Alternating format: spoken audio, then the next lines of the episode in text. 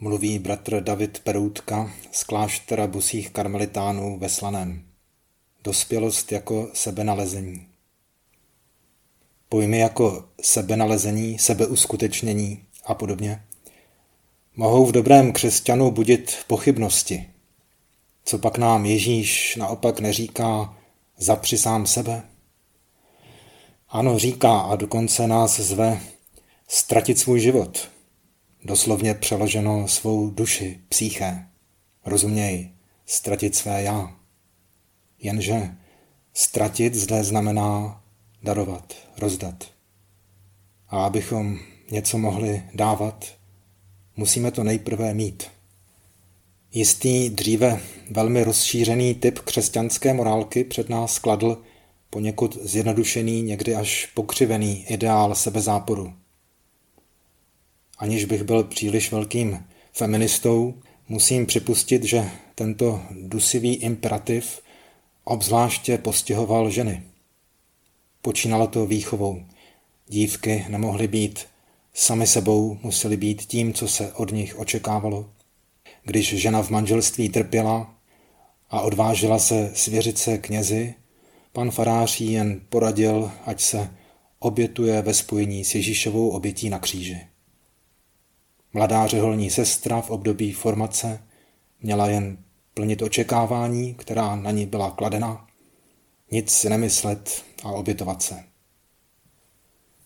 Zajímavá je v tomto ohledu zkušenost, kterou učinila kongregace sester neposkvrněného srdce Marijina v Kalifornii v 60. letech 20. století. Řeholnice se zúčastnili speciální psychologické procedury, cyklu skupinových setkání, které pro ně v masivním měřítku připravil významný psycholog Carl Rogers se svými spolupracovníky. Rogersova metoda je zaměřená právě na jáství, sebenalézání. Podstatou všeho je, podle Rogerse, abychom si dovolili být, kým jsme, cítit, co cítíme a tak podobně. Poté, co program proběhl, několik stovek sester z kongregace odešlo. Ačkoliv se kvůli tomu jeden z Rogersových spolupracovníků později veřejně kál, je spíše otázkou, zda hlubší příčiny problému netkvěly nějakou měrou bez způsobu, jakým byly sestry ve svém řádu formovány. Proces sebenalézání nelze ani vynechat, ani v uvozovkách vyřešit mechanickým přijetím nějaké prefabrikované identity.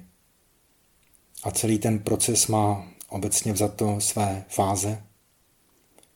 Zatímco malé dítě se identifikuje s tím, co mu předávají rodiče a další autority, v pubescenci se ohlašuje potřeba aktivně hledat svou identitu, nezávisle na rodičovských autoritách. Dospívající se například identifikuje schováním party z požadavky nějaké módy, napodobuje slavného zpěváka či jiný vzor. Také se ale rozhoduje, na jakou půjde střední školu nebo učiliště. Začíná vážné hledání, mnohaleté období takzvaného moratoria, čili doslova prodlevy, kdy je společnost tolerantní k jedincovu případnému experimentování, tápání, dokud mladý člověk nedospěje k dosažené identitě. Dosažená identita znamená schopnost trvalých závazků. Osoba zapustila kořeny v určitém životním způsobu, ve vztazích.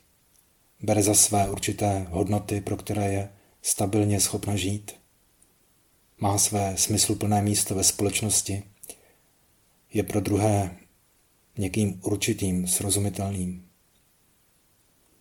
Je-li člověk naopak příliš nestálý, neukotvený, nečitelný, jeho proměnlivá životní cesta jakoby nedávala dobrý smysl, říkáme o něm, že se ne a ne najít, hovoříme o slabé identitě. V dnešní době bývá časté rovněž protahování onoho moratoria nebo nekonečné odkládání trvalých závazných odpovědí na otázky života. Dosud by se mohlo zdát, že identitu osoby chápu jako její společenskou roli, sociální obraz. V křesťanském pohledu je však osobní identita čím si více. Je osobním povoláním. Osobní povolání není totéž, co takzvané všeobecné povolání ke svatosti či ke spáse. Osobní povolání znamená to, čím mám být podle božího záměru právě já, nikdo jiný. Kým mohu a mám být pro druhé, pro Boha, kým mám být v církvi Kristově. Osobní povolání je mou jedinečnou cestou či posláním od Boha. Každý z nás má své osobní povolání. Nezáleží na tom, zda je velkolepé či skromné, nevšední nebo obyčejné. Důležité je, že je mé a že je od Boha. Své osobní povolání si nepředstavujme jako odvěčný boží plán ve smyslu fixního scénáře, do kterého se při svém rozhodování musíme trefovat a běda, když se netrefíme. Ve skutečnosti jsem spoluautorem tohoto božího projektu. Jeho autory jsme Bůh a já. Bůh známe svobodné volby, bere je vážně. Od věčnosti, nebo přesněji řečeno, ze své nadčasové perspektivy s nimi ve svém plánu počítá. Počítá i s mými chybami a vždy otvírá cestu dále. Mé osobní povolání je tak čímsi dynamickým, rodí se, utváří se v dialogu mezi boží svobodou a mou svobodou. Dospělost pro křesťana mimo jiné znamená nalézt a žít své osobní povolání.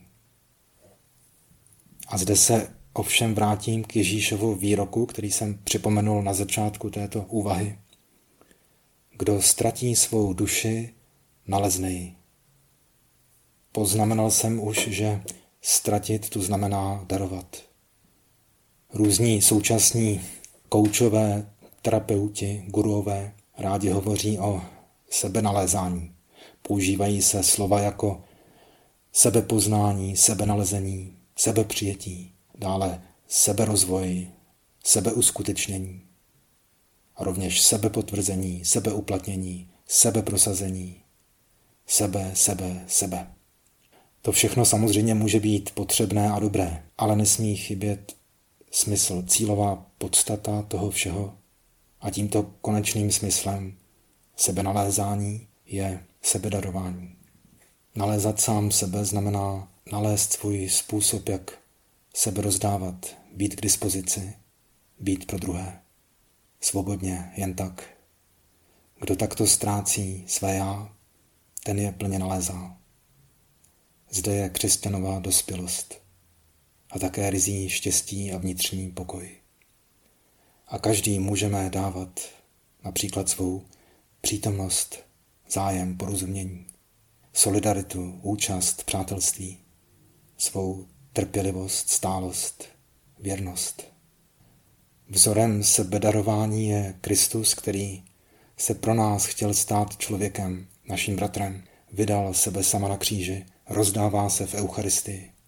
Nalézt sebe sama, tak v posledku znamená nalézt svůj jedinečný, neopakovatelný, nezastupitelný, originální, osobní, individuální způsob, jak být Kristem, jak zpřítomňovat Kristovo tajemství na této zemi. V této souvislosti lze připomenout proslulého psychoanalytika Karla Gustava Junga, který dospěl k mínění, že Kristus je obrazem naší pravé a nejhlubší podstaty, bytostného já, selbst, self. Z Jungovy teorie by se mohlo zdát, že k tomuto bytostnému já dospíváme až ve zralém věku, v odpolední života, až když zpracujeme takzvanou krizi středního věku. Dovolím si spochybnit toto schéma poukazem na příklad dvou francouzských bosých karmelitek, které obě zemřely velmi mladé, kolem 25. roku života. Jedná se o svatou Terezii z Lizie a o sedm let mladší svatou Alžbětu od Trojice. Alžběta hovoří o své identifikaci s Kristem.